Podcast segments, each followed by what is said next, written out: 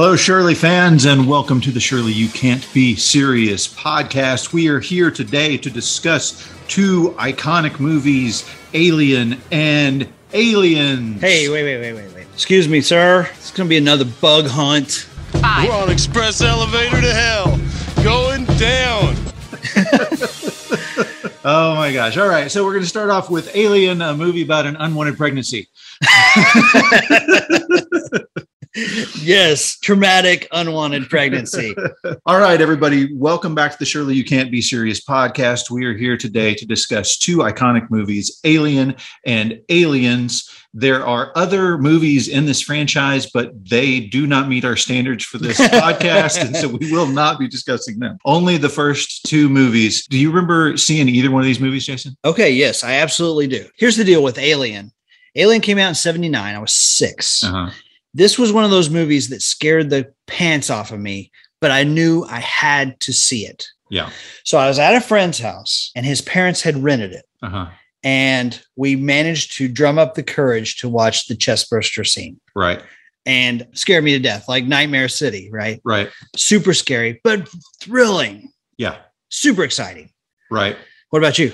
Okay, so I don't remember seeing Alien at all. I mean, it was I was I was born in '75. This came out in early or mid 79 so i was only three years old i didn't see it but it was kind of like jaws it was just kind of part of my conscious uh, my dad i know loved the movie and seven years later when aliens came out i can remember him taking me to the theater to watch the movie which was a big deal because i was not allowed to watch rated r movies Right. but he would go and watch the movie beforehand, make sure there weren't any boobies. The F word was okay for this particular scenario because the movie it was it's combat scenarios. Right. Well, I mean, it's like it likes like my wife and I say, you have inappropriateness and funny, and if the funny outweighs the inappropriateness, then it's okay. And in this movie, the awesomeness far outweighed the inappropriateness of the language, and so he brought me in to see it, and he was convinced, convinced that the alien was going to come to Earth through the cat, through Jonesy. Oh, okay. That's interesting. So watching it for this podcast, I texted you yesterday and I was like, oh my gosh, the scene where she has to run away, where she's about to escape, the countdown is happening, and she has to run away because the alien is standing where she's trying to go in the escape ship. You see the alien's face as she's running back to try to turn off the self destruct button. And the alien's face is right over the cat's head. And I was just like, this had to be like a fan theory, right? I mean, you've got seven years of time where all kinds of theories develop about what's going to happen with aliens. And so I'm thinking he had to be, he had to be one of those guys who was like, I know I saw the cat's head underneath the alien when she ran off to try to stop the countdown, but I had never seen it before this time. Really? Okay, cool. Well, let me tell you about the time I saw Aliens. Okay. Yeah, yeah. So I did not see it in the theater. I don't know how it got past me. I think the summer of 86, I was just all Top Gun and that was it. right. So I saw it on HBO the next summer, summer of 87. And I remember the night I had a a friend came over for a family dinner and I, it was one of those things where I probably should have been politely sitting at the table engaged in conversation but I could not tear myself away from the TV. I am frequently that guy. I knew I was being rude but I could not help it. yeah. Yeah. It blew my doors off. This is one of my all-time favorites. Yeah. Before we get going, I just want to point something out. We have been talking to each other now for a couple of years, face to face. And one of the reasons that I can do that is because you don't have nose hair. have you been talking to people and like you can't even concentrate on what they're saying because of their nose hair? Absolutely. They like talk to you. They like dangle. It dangles, yes, it wiggles. It's it's a total distraction. Absolutely. And so let me let me say, if you are one of those guys, we have a product that is supporting the podcast that you need to check out. It's called the Weed Whacker, and it is from Manscaped. It is an amazing product. It trims your nose hair. It's not embarrassing. You just stick it up there. It takes care of it. You're not going to look at people and bother them. Right. And I'm one of those guys who's self conscious about my nose hair. So somebody that you're going to see me and I'm going to be like yanking them out and wincing in pain. Don't do that. There is a special thing that they make. And they've also just released, in addition to the Weed Whacker, they have just released something called the Lawnmower. If you have other areas of your body that you're looking to trim up. And I'd like to point out that a giraffe is easier to see in the plains than it is in the forest. Oh, that's that's wonderful. Yes, yes, it is. So and it's very it's very good around sensitive areas, if you know what I'm saying. yeah, they have also an entire shave kit called the Ultra Smooth Package. Package. you get the idea. So Who doesn't want their package ultra smooth? Right, right. So don't forget to go to manscaped.com and use the promo code FANSIDED20 to get 20% off your order and free shipping. Whack it. Perfect. I mean, and I, I, I got to say, Bill Paxton was a key part of why this movie stuck in my mind, stuck in my memory. Such a great job. And his first real movie, his first breakout performance. I mean, he had been a part of a couple of other things, but I'm excited to talk about him when we get into casting. Are we talking about weird science today too? Uh, maybe. All right, great. Let's dive in.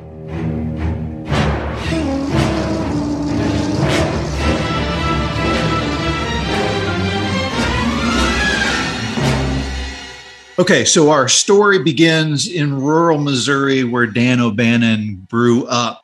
Dan O'Bannon is the author of Alien, and he grew up in a town that was so rural and so small, he didn't even have a telephone until he was 10 years old. Yeah, yeah. No library, no TV. Right. His dad ran this kind of curio, weird event weird like you know had one of those rooms that when you stand on one end you look big and stand on the other you look small little tilted room. It was just kind of weird. And at some point he and his dad created a false ufo sighting and got the news to come down to this curio. So i think that that part of you know imprint moment number one right? We talked about imprint moments with prince. This imprint moment for dan o'bannon number one fake ufo sighting. The news shows up to you know to investigate. Imprint with his mom is that there's no library in the town, so she just orders books and she wants him to read literature, but he loves science fiction. And she's like, it's like us with our kids and the iPhone. It's like, you're not sneaking that science fiction, are you? Get back here. You like, I would love it if my kids just read science fiction. Right. It'd be fantastic. Right. But- so he's got literary background, he's got science fiction, and he's got a little bit of crazy with his UFO dad. This picture of a styrofoam plate landed three miles outside of town last week. So he ends up going to college. He does stand up comedy, does makeup for the, the theater productions there at his college. Okay. And a little later on, he's reading a Playboy magazine. And the articles are great. Dee. they are. And he's actually reading the articles. And one of the articles is about the best film schools. Like it's Playboy's pick of the best film schools. He sees that USC is one of those schools and he's like, I'm going to go to USC. Sure, why not? And so he goes out to USC and he meets this guy named John Carpenter. John Carpenter. Awesome. Have you heard of him? Uh, yeah, you know, he did the thing and he did Escape, from, New York. Yep. Right. He and John Carpenter get together and they make this student film called Dark Star. Dark Star. You know Dark Star, right? it's like the Death Star. So Dark Star is the story of this deteriorating starship, Dark Star, 20 years into its mission of destroying planets so because they might threaten the future colonization of other planets. Sounds kind of similar to another plot line that we're going to talk about today, right? Yeah. So they're working on this film, and O'Bannon does enough work on the film. I mean, he's in it, number one. Okay. He does all the special effects, which I got to say, the, the the spaceship stuff, great. The alien that they're fighting, painted beach ball.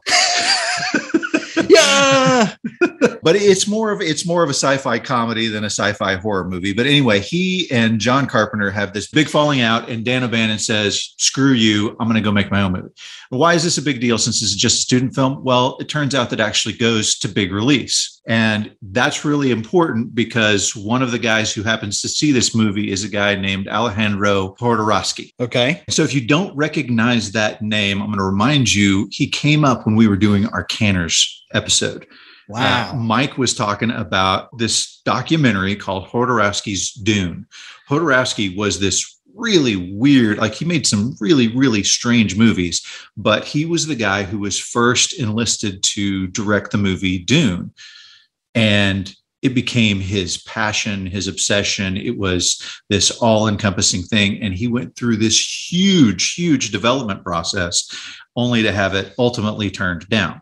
But in that development process, he's finding people, right? And Mike talked about he's looking for spiritual warriors. So Jodorowsky's looking for a guy to do his special effects. And who's the first guy that you should go to? This is back in the 70s. Well, it's got to be the guy who did the special effects for 2001 A Space Odyssey. Okay. And that guy's name is Douglas Trumbull. Okay. And he goes and meets with him, and Doug Trumbull is like, okay, you know, your ideas are great, but we're just going to do it this way because this is the way that I do things. And Jodorowsky is like, uh, this is not my spiritual warrior. I, I gotta, I gotta find somebody else. Right. Leaves talking to him, is walking down the street with his friend. They see a movie theater. They're like, let's go watch a movie. The movie they watch, Dark Star. Okay. And so he sees the special effects in Dark Star. He's like, we need to find out who did this. We need to make this guy our guy. We need to find him.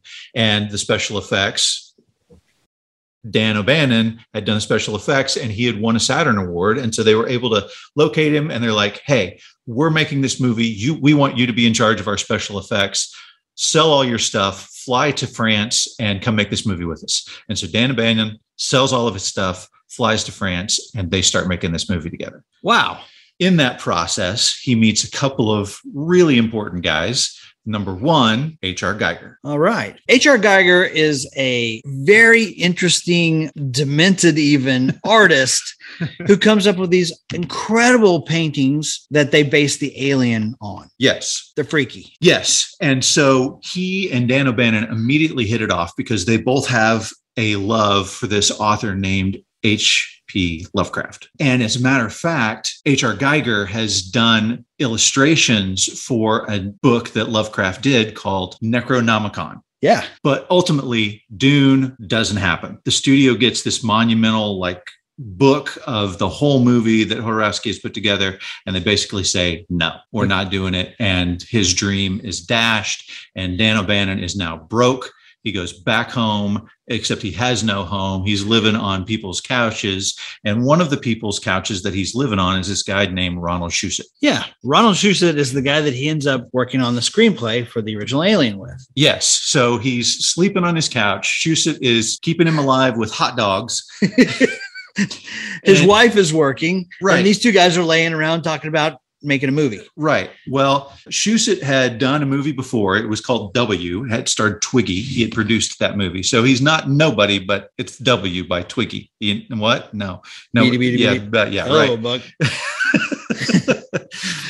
so Dan O'Bannon is working on this script called Memory. Right. Okay. And the Yeah. idea is it's a space adventure horror movie that somehow the aliens are causing the astronauts to forget. That's part of the plot line right there. They're erasing their memory. But all he's got is the first 29 pages. And the first 29 pages are basically the beginning of the movie Alien. And so the problem is that Dan O'Bannon is having it is he can't think of how to get the alien on board. So he had started he had started struggling about 24 years old. He had started stu- struggling with Crohn's disease, which is an intestinal disease. So he had this idea that he wanted the alien to be unpleasant and come out of the stomach, you know, this kind of miserable experience. Right. Ultimately ends up killing Dan O'Bannon. He died from this disease. But anyway, he's he's got this idea, but he doesn't know how to put it together. And then one night he's sleeping on the couch. Ronald Shusett wakes him up and he's like, I've got the answer. And he's like, What? Yes, I've got the answer to how the alien gets on board. And he's like, Oh, oh, you got the answer. Okay, what? And he goes, He him. he's like? Yes.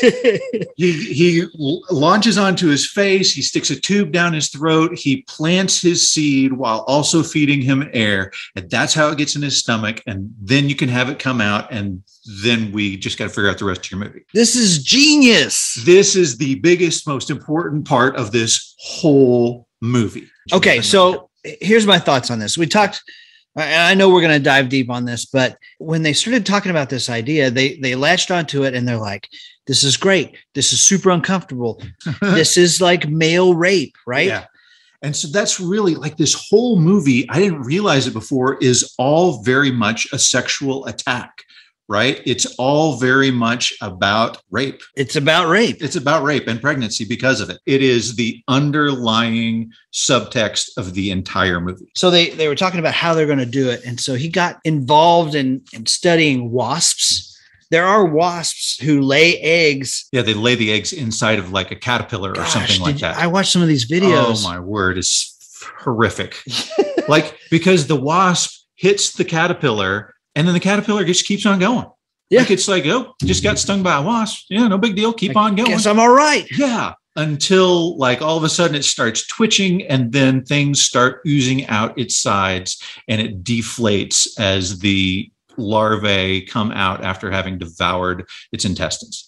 That's about the most unpleasant way to die that I can think of. Right. I know we're going to get to it, but the lady who interviewed Ridley Scott after the movie came out, the Uh-huh. first critic, Yeah. We listened to Oh. her interview, Jeez. Yeah. and she was so offended by this movie. She was so condescending. I'm, I mean, I'm sitting there watching this thing. I'm like, how dare you? How dare you talk to Sir Ridley Scott in this way? But he wasn't Sir Ridley Scott, right? He was just a guy who had directed his second movie. right. And she didn't know what was going to happen with it. It was before the movie was released. She was just upset because it got a little gory. It got way gory for her. Yeah. And and Ridley Scott's like, listen, there's only one scene that's kind of pretty gory, but that's that's it. Yeah. There are scenes where you hear things and where things are suggested, but the only scene where you've got blood is the one chest bursting scene, one scene in the whole movie. But man, it made the whole movie. Oh, God. Ah! Absolutely. So after figuring out the face hugger rape, Ron Shusett suggests that O'Bannon use another film idea that he had talked to him about before about, you ready for this? Gremlins on a B-17 bomber during World War II. All right. Interesting. Flashback to our Gremlins episode. Yes, but you know, change it so it's a spaceship and that make that the second half of the story. So he does that. He's got it put together and he's like, okay, time to call HR Giger. Yeah. And so Giger is also, you know, I mentioned a fan of Lovecraft. He's done this, done this artwork related to Necronomicon, and he's also inspired by ancient Egypt. The original place where the eggs were found was supposed to be a pyramid. You know Okay. this? Do you see this? No. Okay, so it's supposed to be a pyramid, and on top of the pyramid is the Egyptian goddess of the night sky. Do you know what her name is? No. Newt. What? Yes. Get out. Right. So they go forward with this script. They've got the the original title. They changed it from memory because they took that part out. Change it to Star Beast. They brought it to Roger Corman, who said it would be better on a big budget. Shop it around and try to find a big budget for it. And if you can't find that, then I'll make it. Right. This is interesting because it is very similar to a Roger Corman movie from like 1966 called Queen of Blood. Queen of Blood looks like a bad Star Trek episode where there, there's a alien, a woman alien who uh-huh. lays her eggs to kill humanity. Yes. And the like the the climactic scene at the end is this guy is like, "Oh, check it out! I've got a tray full of Jello shots that are her eggs."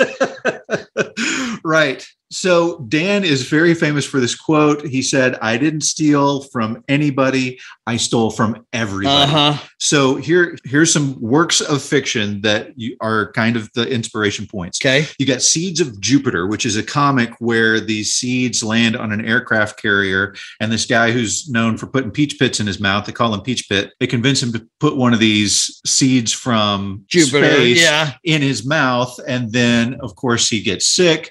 They cut him open, a giant alien pops out, and then falls into the sea, and they're like, "Oh, well, we'll never see that again." right. Of course you won't. Okay. So then there's Death Rattle. This is a space rape taken over by alien. Lovecraft himself had this thing called Mountains of Madness, where there are fossils of aliens that come to life in Antarctica.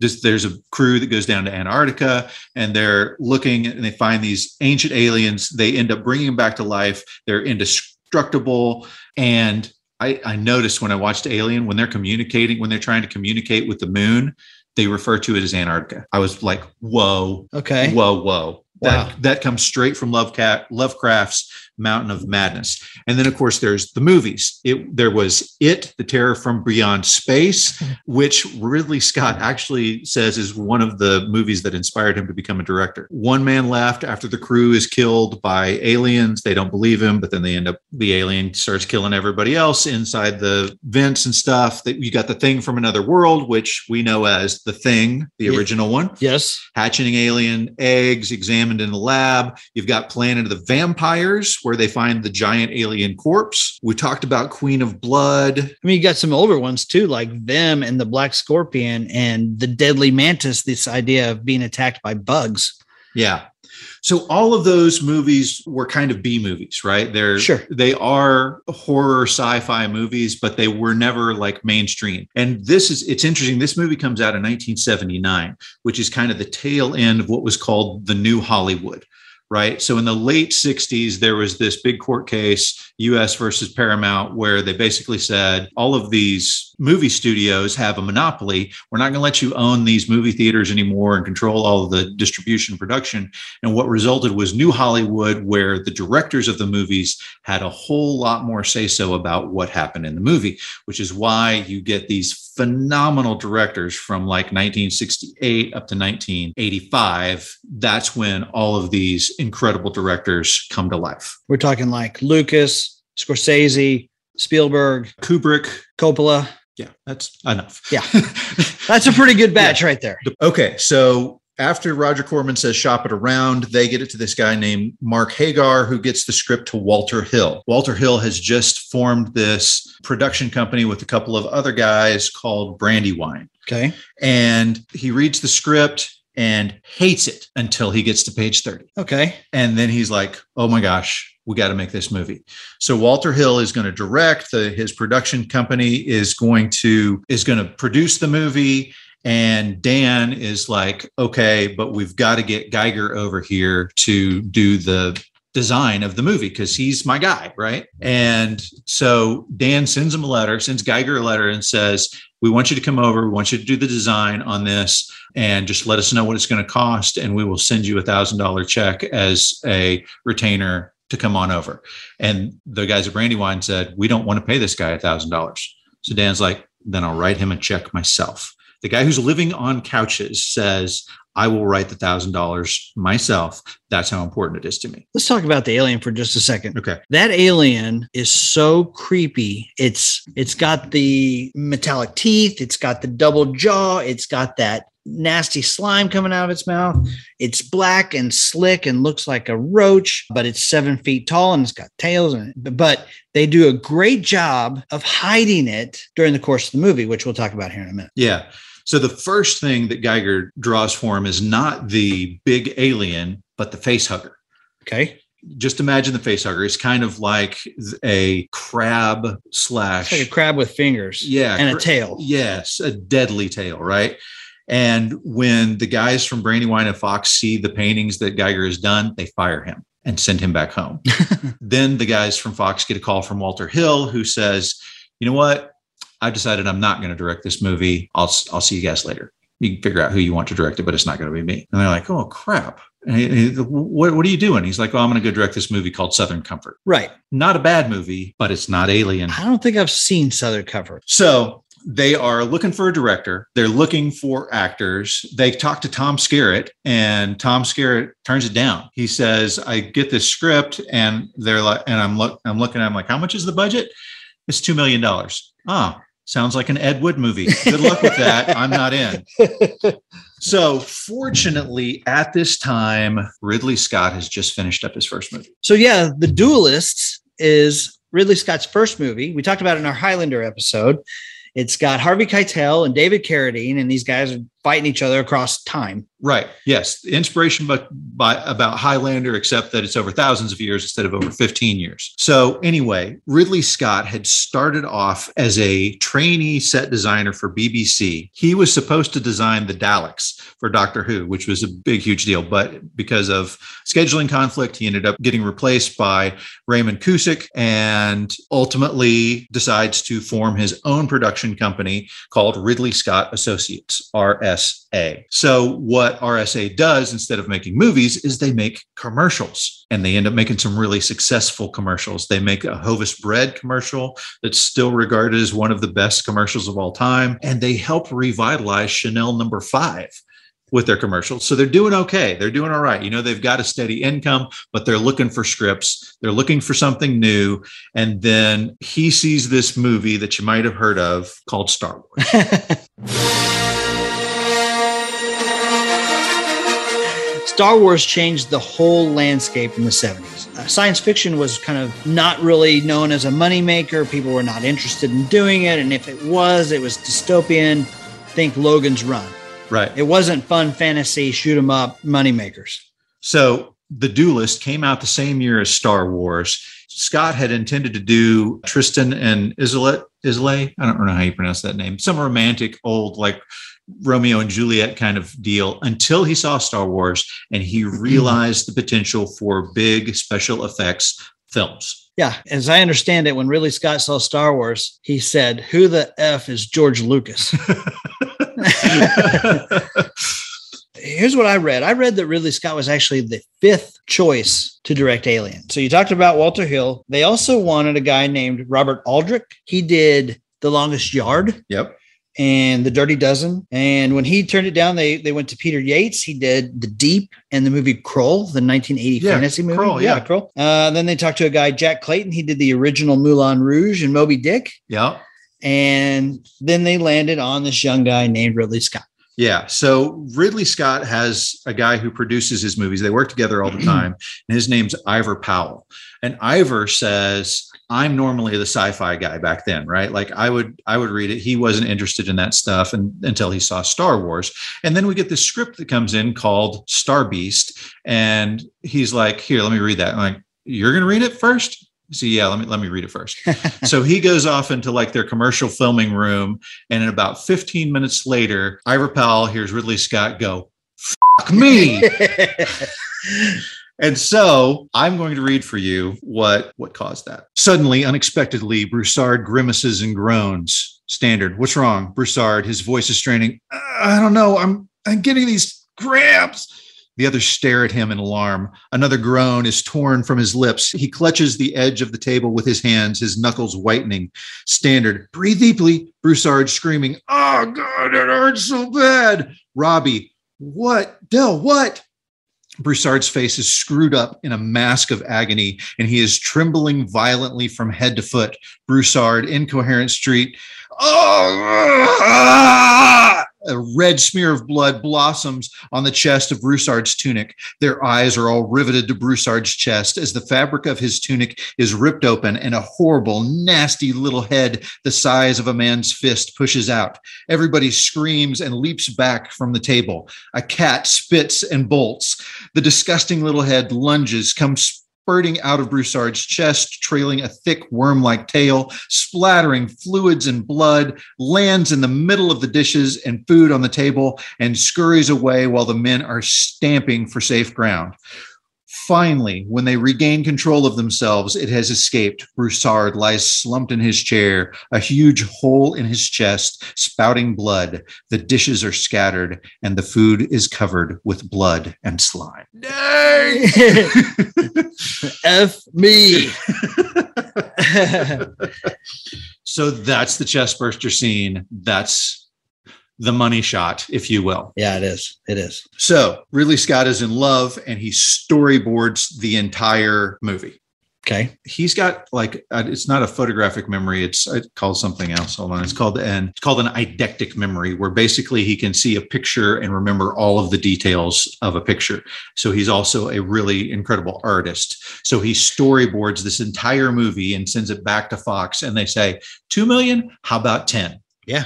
They send it to Tom Skerritt and he says 10 million. And Ridley Scott, I'm in. So Ridley and Dan immediately hit it off, but Ridley still doesn't know what the alien is going to look like. And it's ultimately Dan O'Bannon who brings him the picture that H.R. Giger has done from the Necronomicon. And as soon as Ridley Scott sees it, he says, That's it. That's what we're doing. I've never been so sure of anything in my life. And then the guys at Fox, when they hear that he's trying to bring Giger back, is like, hey, uh, maybe we can kind of throw some ideas around and talk about it. And Ridley Scott says, no, this is what's going to happen. This is going to be hard enough to film as it is, and we don't have time for your BS. This is what we're going to do. And the guys at Fox say, yes, sir. and that was a huge decision because the like we talked about the alien is so fantastic in this movie So Ridley Scott is on, Giger is back, Dan O'Bannon is there, and they're all working together and they start filming. You ready to talk about aliens?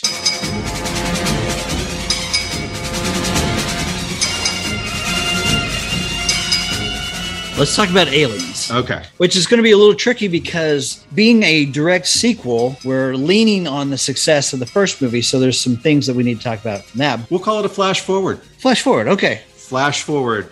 Alien is a monumental success. alien does so good that they try to put a sequel into place right off the bat Yeah. However, our main man, Alan Ladd Jr. at Fox Studios, this is the same guy who went with George Lucas on Star Wars. Right. So he had Star Wars as a massive hit. He had Alien as a massive hit. He leaves. And the guy who came in and replaced him wasn't really interested in doing a sequel. Yeah. No, it was Norman Levy, and he was like, no, it's going to cost too much, and sequels don't really make any money. Um, What? did you see Empire Strikes Back? Did you see Return of the Jedi? What are you talking about, bro? This guy's crazy. Yeah. Yeah. So we have to wait long enough for him to clear out. Okay, so they end up hitting David Giler, who's one of the members of the Brandywine Productions. They see him in the parking lot and they're like, "Hey, do you want to make Alien 2?" And he's like, "Yes, we've been trying to do that for a while now." And he's like, "Okay, what's your storyline?" And he's like, "Oh, um, and so he makes this is what he does. He combines the ideas of Alien and Southern Comfort, and that's the thing he pitches. Yeah, And yeah. So it is it is aliens with soldiers, right? That's still the Southern Comfort is a soldier movie,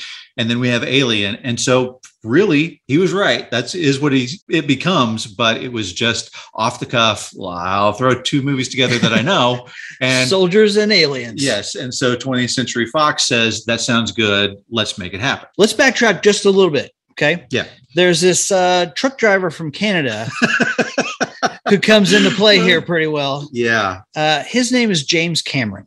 Yeah, he had not done particularly well in school. He ended up dropping out of college, becoming a truck driver. And then also, he happened to see a movie. I guess a, a, there may be a few folks that saw this movie called Star Wars. Star Wars. and he said, I want to go make movies. Yes. And so he goes and starts working for our friend, Roger Corman. He gets a job as a production assistant for Roger Corman. James Cameron starts to take over. As you know, he's a super talented guy. And uh, one of the things that he does is figure out ways to save money on this Roger Corman project that he's working on called Galaxy of Terror. Right, which was a ripoff Of Alien. Of Alien. Yes. And you, my friend, you bit the bullet again. I watched this movie. it's available on Tubi TV for free. For free? for free, and I can barely. It's incoherent and really weird. Joanie Cunningham, uh, Erin Moran from Happy Days is kind of the main one. Joanie. Joanie and Chachi, yeah. Oh my gosh. but on that set, Jim Cameron is in charge of building sets. Mhm. He meets a young uh, guy who says, "Hey, I'm here. Uh, I'm supposed to be working for." and he's like, "What's your name?" Bill Paxton. Bill, grab a paintbrush. He's like, "I haven't even been hired yet. Go paint that wall." so Yeah. that's when James Cameron meets Bill Paxton. Right. And so he had done some other work, some other work with Roger Corman, including a sequel to a movie that we talked about when we were talking about Gremlins. You remember that Joe Dante had directed a Jaws knockoff called Piranha. Yes. James Cameron was actually involved with the sequel to that. Okay, so here's what happened with that. He got that job because there's a scene in Galaxy of Terror where a guy gets, for some unknown reason, this piece of crystal crawls up his arm and he's got to cut his own arm off, right? Right. So the dude lops off his arm and Uh-huh. on the ground, and then it becomes consumed with these worms. Okay. Yeah. They would put these mealworms on the arm and they wanted them to wiggle, but they wouldn't wiggle. So James Cameron's like, well, I think if you just plug in this wire to this end and you run electricity through that prop. Yeah. And they're like, oh, well, let's give it a try. And sure enough, the mealworms are like, they come alive and they start wiggling. And the, there's guys on the set that day. Do mealworms fall within the PETA like protected? We're gonna zap some mealworms. Yeah. So, but there were some guys there that were uh, Italian filmmakers Yeah. who were looking for somebody to come and work on Piranha 2. And they're like, that dude right there, the guy who figured out how to do that, that's the guy we want. All right, everybody, I just want to formally invite you to come over and listen to our side project, a podcast full of kryptonite, with Mr. John Reed from the 30 something movie podcast. And of course, you and me, D. Meanwhile, at the Hall of Justice, We are the Super Friends. That's right. We cover the TV show Superman and Lois. We go over every episode. We have a great time, and John knows so much about Superman. It's amazing. if you love Superman, or even if you don't and you just want to learn more, come check it out. And if you haven't watched Superman and Lois yet, you need to right now. Crawl out of your fortress of solitude and turn the TV on. Podcast full of kryptonite. So James Cameron goes to Jamaica to make this movie called Piranha 2. Have you ever seen Piranha 2? No, I have not. It's terrible. Okay. you watched that too? It's terrible. Oh my gosh. I've seen it. Yeah, it's Yeah. terrible. The Italian filmmaker wanted credibility, so they had to have an American director. Oh, okay. Okay. Well, he was known for bringing on American directors so that they get financing, then firing them, and then directing it themselves. And so they fired Jim, James Cameron during the middle of the production. oh man. But because James Cameron had no money, they even said, Well, we know we fired you, but can you make the poster for the movie? and he's an incredible artist, right? He is an incredible artist. Yeah. So he makes the poster, he draws the poster for Piranha 2. So he had worked on a few movies other than Piranha 2. He'd he'd worked on Xenogenesis, he'd worked on Rock and Roll High School. He actually worked as a special effects guy for John Carpenter's Escape from New York. Did he? Okay. Yeah. So while he's going through this horrible experience on Piranha 2, he's having nightmares. He's having nightmares about a hitman who is coming to try to kill him and he can't escape from the hitman and the hitman is from the future. This robot hitman, which he later writes into a screenplay called The Terminator, which we're going to talk about here in a couple of weeks. Yep. So Terminator, Terminator 2 coming up in a couple of weeks. They are all married together these four films. It's going to be hard gonna- to unpack all this yeah, stuff. we're gonna we're gonna put them all together. So he develops this script idea. He gives it to this girl that he knew from working with Roger Corman. Her name is Gale Anne Hurd. And she's like, I think I can get this made into a movie. So we won't go into the history of Terminator too much because we've got that one coming up. But safe to say, they get it greenlit. They get Arnold Schwarzenegger as their star player in this movie. But then Dino De Laurentiis sticks his nose in and says, I have preemptive rights. And Conan the Barbarian is successful, and we are going to make Conan the Destroyer. And so you can't have him yet. Right. And so they're stuck. They've got to wait for like nine months. And so he doesn't have enough time to make a movie, but he's had these guys from Brandywine Productions hit him up about writing a script. And that's how he ends up writing the script for the movie Aliens. Remember, Dino De Laurentiis, flashback to our Flash Gordon episode. Yeah, flash to flash. That's right. But imagine being a, a first time director Uh-huh. and you land Arnold Schwarzenegger Yeah. And then some big name bozo from from Flash Gordon decides that nope, I'm going to flex my muscles and he's going to make my movie first. You're going to have to wait. Yeah.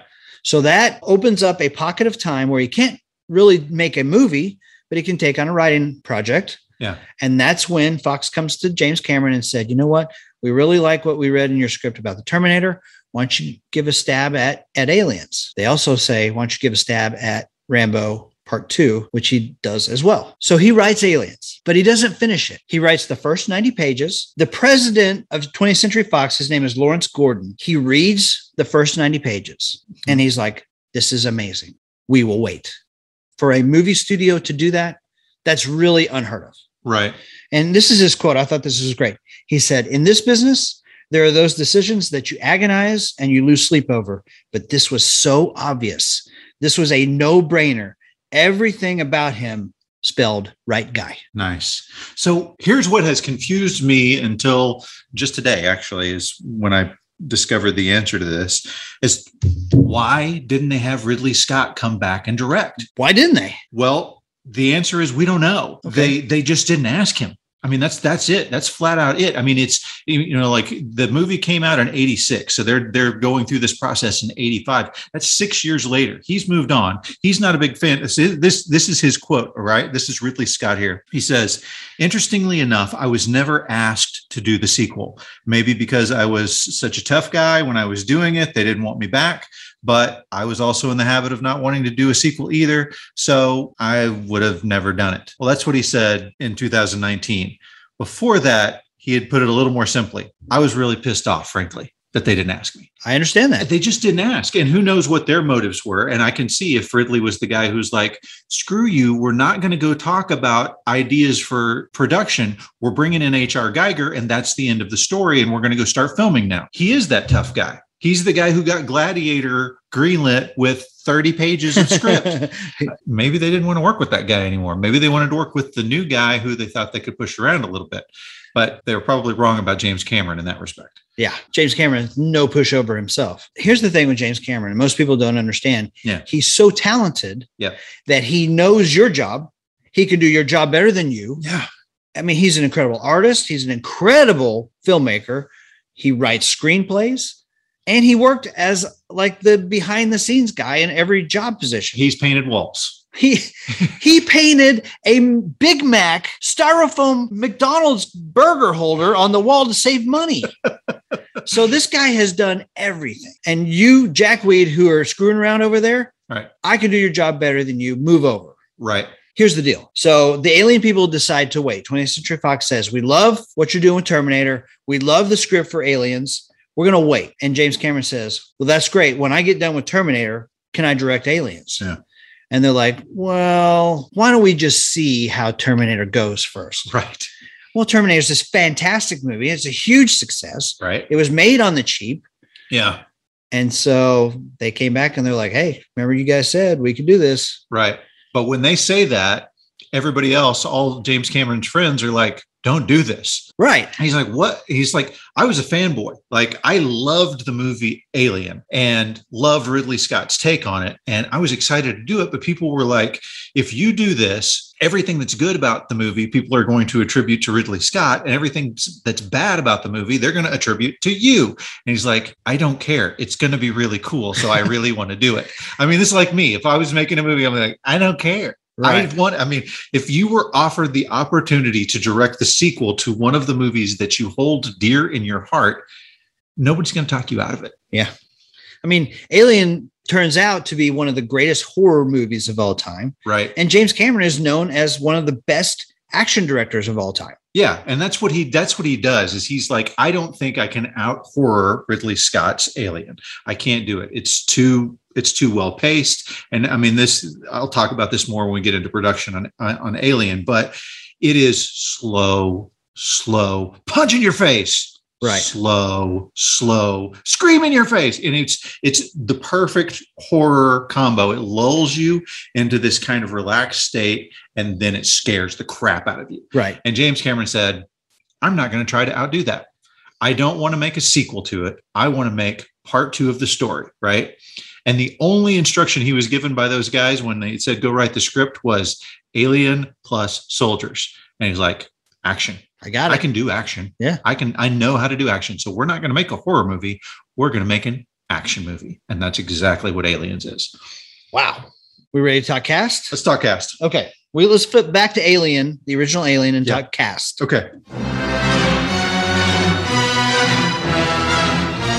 So we've already talked about Tom Skerritt, right? He played the part of Dallas, one of the first guys that got cast. He had spent four years with the U.S. Air Force after finishing at UCLA. His call sign was Viper, I believe. Very good. I knew you'd get that reference. Thank you. he had done I, it's it's interesting these guys have all done like these old uh, you know nick at night style shows he was on my favorite martian at some point Whoa. yeah he was in mash he was in harold and maude he played strawberry in the movie up in smoke and so he gets the part of dallas yeah. You know who he got it over? No. They offered it to Harrison Ford. Get the heck out Harrison Ford in 1979. This is right after Star Wars had come out, right and he had done just a few things. He basically was known as Han Solo. Yep. You know who else they asked? No. Tommy Lee Jones. Ooh, yeah, I could see that too. When they went to Tommy Lee Jones, they said, Hey, we want you to read the script. We think you'd be good for this guy named Dallas. He reads the script and he's like, I'll tell you what, I do like one of the parts. I want to be the alien.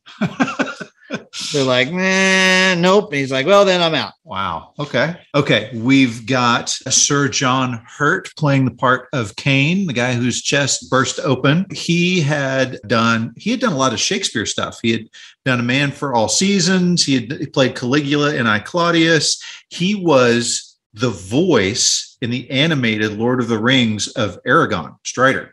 Oh, wow. Okay. Yeah, he played. He also voiced Hazel in Watership Down, the old scary rabbit cartoon, Yes. and of course, he reprised this role later on in Spaceballs. Oh no, not again. Hello, my honey. Hello, my baby.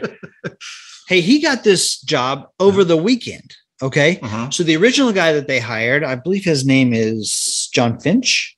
Okay. So they had hired a guy Mhm. to play his part. Yeah. That guy got sick, started having cramps, chest pain. No, but he had gotten sick, and so he had Somebody to get leave. this guy Pepto-Bismol. this dude needs to have Pepto-Bismol. So they called him on a Friday and said, "We need you on set Monday morning."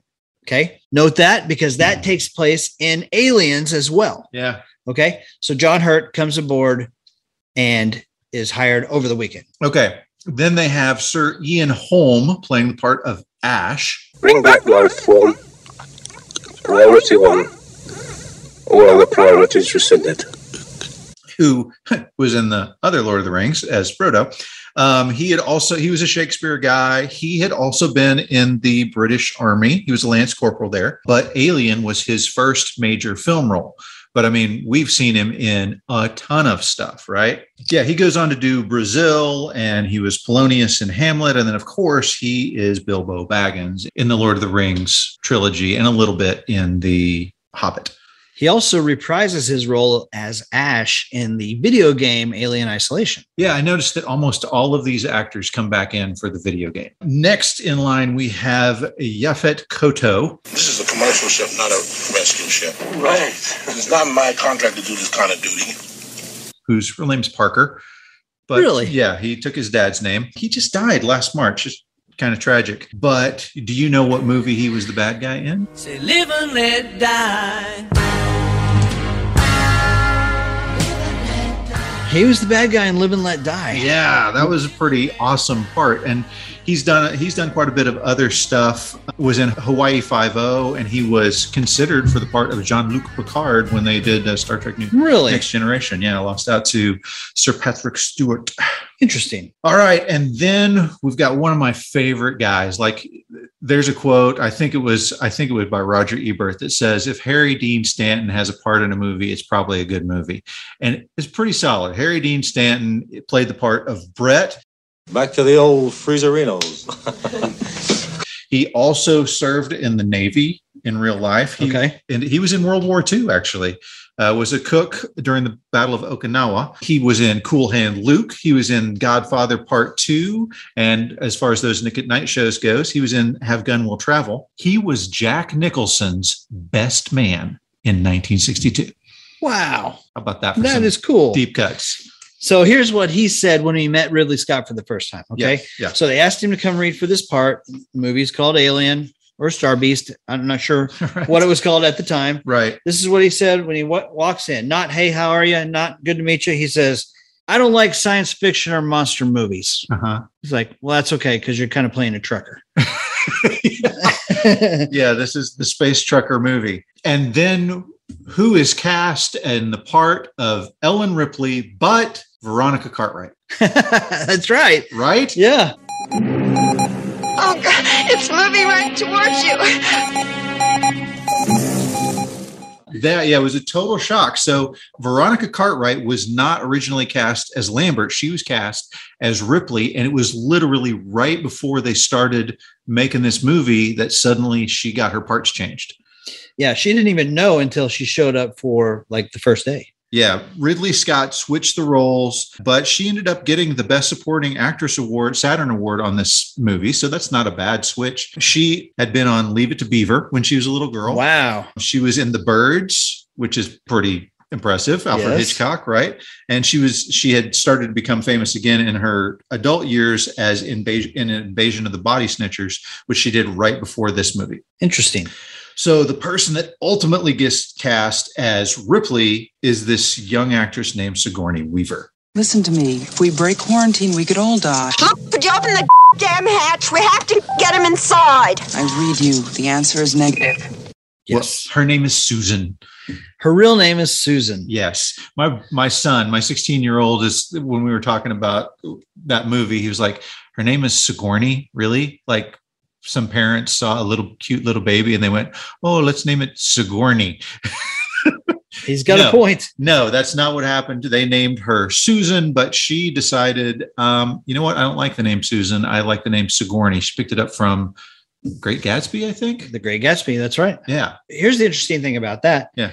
Not only did she beat out Veronica Cartwright for that part, Yeah. she beat out Meryl Streep. Oh, wow. And Meryl Streep and Sigourney Weaver went to college together. They both went to Yale. Yeah. They're both in the Yale drama department. Yeah. And they both like Sigourney Weaver was the she was always kind of the other girl. Right. Meryl Streep was like the prom queen and you know the main person. Uh-huh. And so she was always kind of, you know, second, but she beat Meryl Streep out for this part. Nice. So Sigourney Weaver hit five foot ten and a half inches when she was 11 years old. she could have played the alien. yeah. Her dad is Pat Weaver, who was president of NBC from 1953 to 1955 and created the Today Show. Her uncle, Doodles Weaver, Doodles was, Weaver. was a comedian and a contributor to Mad Magazine. Wow. Yeah. Spy versus spy. or- Yeah, I don't know. If you can tell. she had had a small part in Annie Hall before she got cast in the movie Alien, but I'm so glad that she ended up getting switched out with Veronica Cartwright. All right. We got one other person we got to talk about. Okay. Not Jonesy, not the cat Jonesy. We're talking about the guy who played the alien, Dallas? Yes. Bolaji Badejo. It's easy for you to say. Uh, well, here's the deal. Yeah. I don't know very much about him. I know he's from another country He's from Nigeria and he's seven foot one. in the costume. In the costume, he was seven foot one. His real height was 6'10, which Okay. is still, I mean, once you get past like six, six, who cares anymore, right? Not sure why he wasn't playing professional basketball, but uh, yeah. So he beat out Peter Mayhew, oh, wow. who you know better as Chewbacca. Yeah. So, um, yeah, he was discovered in a bar. Like they found him. Just somebody was in a bar, and they're like, "Holy cow! Look at that guy. He is six foot ten inches tall and probably weighs 150 pounds." he was he was so thin. I think that's probably why Mayhew didn't get the part, as he was a little beefier guy. yeah. But they needed somebody who it looked absurd how long and slender the appendages were, and this was their guy. He didn't do anything else after this. He was a graphic designer. He was like studying graphic design, ended up becoming a graphic designer, tragically died at 36 years old from sickle cell anemia. Oh, that's terrible. Yeah. Okay, so we ready to talk about casting for the movie Aliens? Let's talk casting on aliens. All right.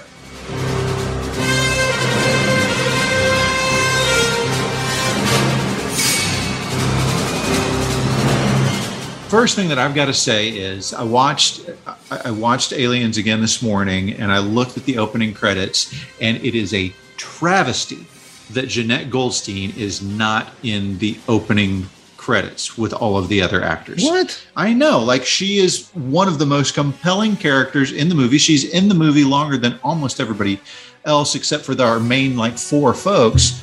Her name doesn't even show up at the beginning. It's tragedy. Wow. I loved. She was.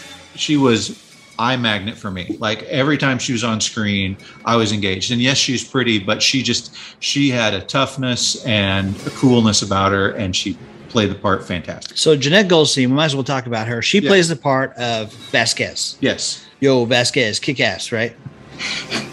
have you ever been uh, mistaken for a man? No, have you?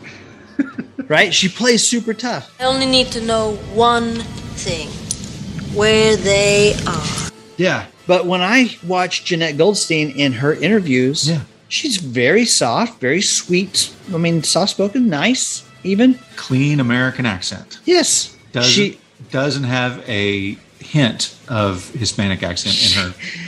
They tanned her up. They Yeah. gave her brown contact lenses. They Yep. cut her hair short. Yep.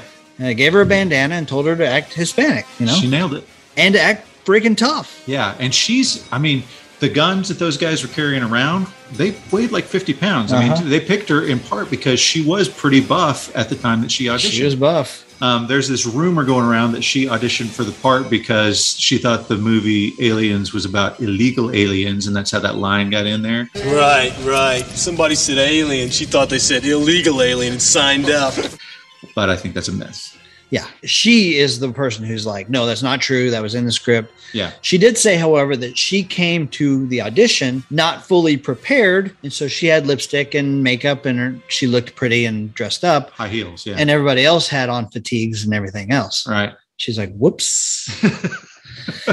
so, aliens. Yes. Jim Cameron's like, this is the story of Ripley. Right. We got to have Sigourney Weaver come back. You're going out there to destroy them, right? Not to study, not to bring back, but to wipe them out. That's the plan. You have my word on it. All right, I'm in. Yes. Okay. And Sigourney Weaver says, you know, I don't really like to do sequels, but when she read it, she's like, this is fantastic. Yeah. I'm game. I'm in. Yeah, it's interesting. Like she went to him and talked to him about his script, and she didn't have a problem with the stories, storyline, but she was like, I feel like Ellen Ripley would not say or do some of these things.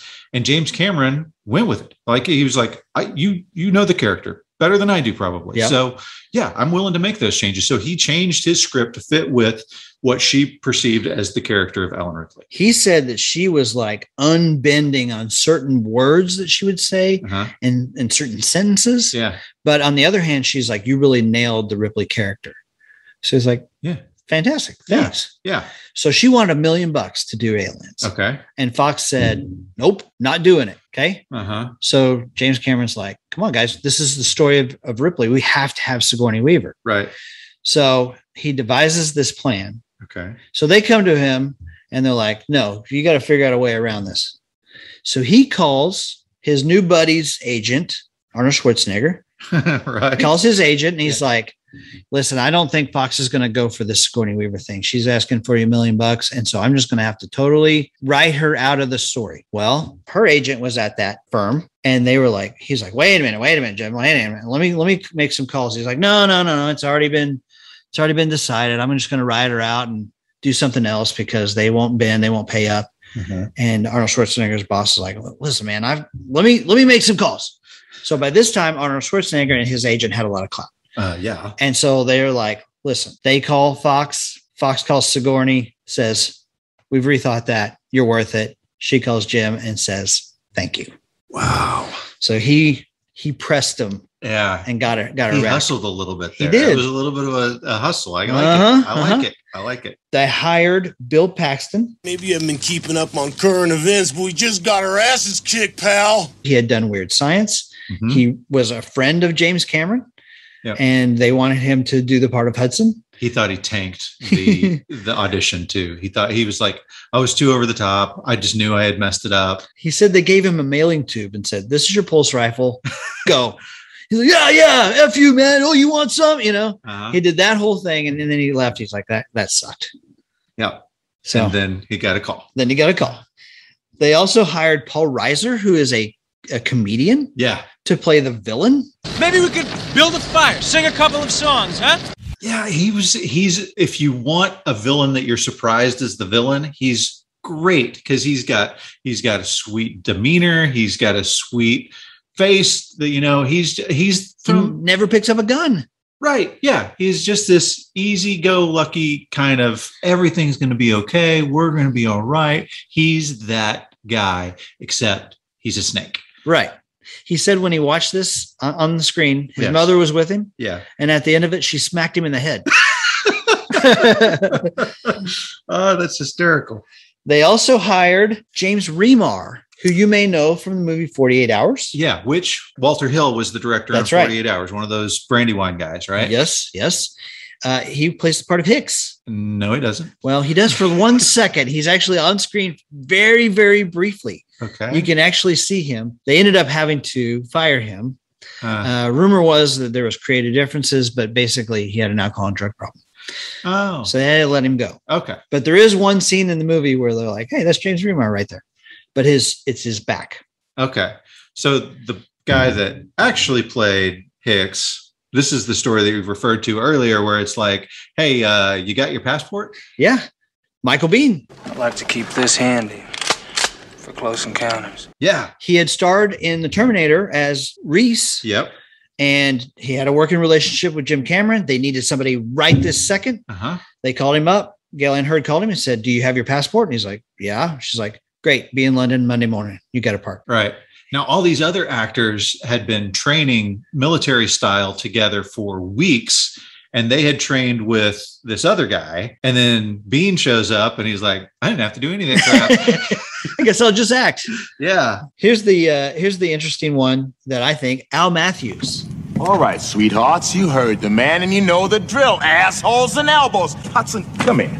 Come here. Right? Yeah. Yeah. Yeah. He plays Al Apone. Yes. He was in the Marines. He was in the Marines and he was a sergeant in the Marines. He was one of the first black men promoted, maybe the first to some position of corporal. I can't remember what it was. But here's the interesting thing that was going on.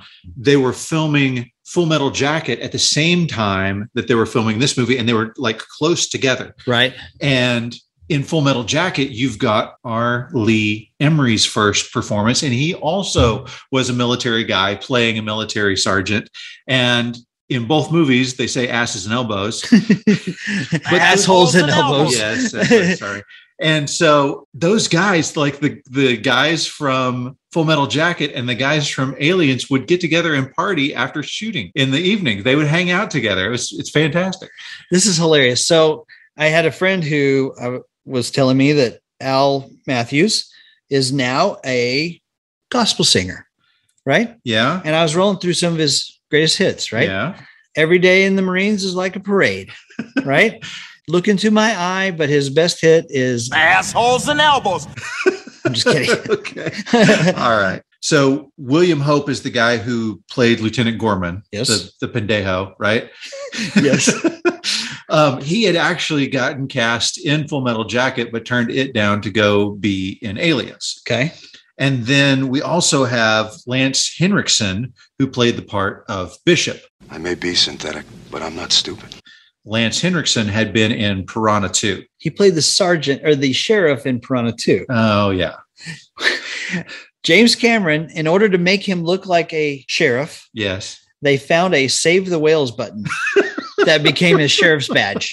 Oh, my gosh. uh, total B movie. So he had actually said he had made a little promise to himself. He says, if this movie doesn't make me famous, I'm going to quit acting. Yeah. Like this, I'm done. I've had enough B movie roles. I'm done with acting unless this is a big success. And well, it's his biggest success. He was in Stone Cold with Brian Bosworth. Oh, I'm happy that you brought that up. okay. And then we have for the part of little Newt, little Egyptian goddess of the sun. Her name is Rebecca. Nobody calls me Rebecca except my brother. Uh, her her name is Carrie Henn. We better get back because it'll be dark soon, and they mostly come at night. Mostly. Yeah. And she had no acting experience. Yeah. They needed to find somebody who could do American. Mm-hmm. Her dad was stationed over there. He was in the Air Force. Yep. Her mother was English. Yep. Every kid who came in and read had done like commercials. Yeah. And so Gale Anne Hurd said that they would deliver a line and then smile. And smile. Yeah. Yeah. No. Kellogg's cereal. It's great. It's frosted flakes, man. yeah. So she, but she hadn't had any acting experience, but ends up going over there to audition and she doesn't know that she's supposed to smile at the end. And so she doesn't. Yep. And that gets her the part. Yep. Her little British accent comes through every once in a while during the movie. It, she has a distinct accent. Yeah. You can hear it. And my wife and I say this to each other all the time. Yeah. It's one of her most quotable lines. It's uh, they only come out at night, mostly. Mostly. Mostly. So anytime we say mostly, it's it turns into that. Yeah. So that, that Carrie Henn was that actress, but she didn't do anything else. Uh, she went on to become like an English teacher. She's a teacher. She's Yeah. a fourth grade teacher. She teaches kids who are Newt's age. There you go. Yep. Rebecca Jordan. Okay, there's one guy who we haven't mentioned, but I just gotta I gotta throw it out there. Okay. Okay. So in the beginning, when she's when Ripley is in the boardroom trying to tell everybody what's happened, and they're accusing her of wasting, you know, 42 bajillion dollars or whatever. Right. The boardroom guy, like the the main executive guy, Uh-huh. is Paul Maxwell. Okay. Do you remember Last Crusade? He's on the ship and he gets Harrison Ford gets punched in the face and they're fighting over this cross. Yeah. Yeah, the guy in the white hat who's like the king bad guy, same guy. It belongs in a museum. so do you, Dr. Jones. That guy? That guy. Wow. That is awesome. Yeah. That's a good one right there. Thank you. Okay, so next week we will get back into production and talking about the storylines and the deep meaning behind these two movies and their complete awesomeness. And then we'll talk post production and then we will move on to Terminator versus Terminator 2. Come back next week where we'll finish up and give our final judgment. That's it, man. Game over, man.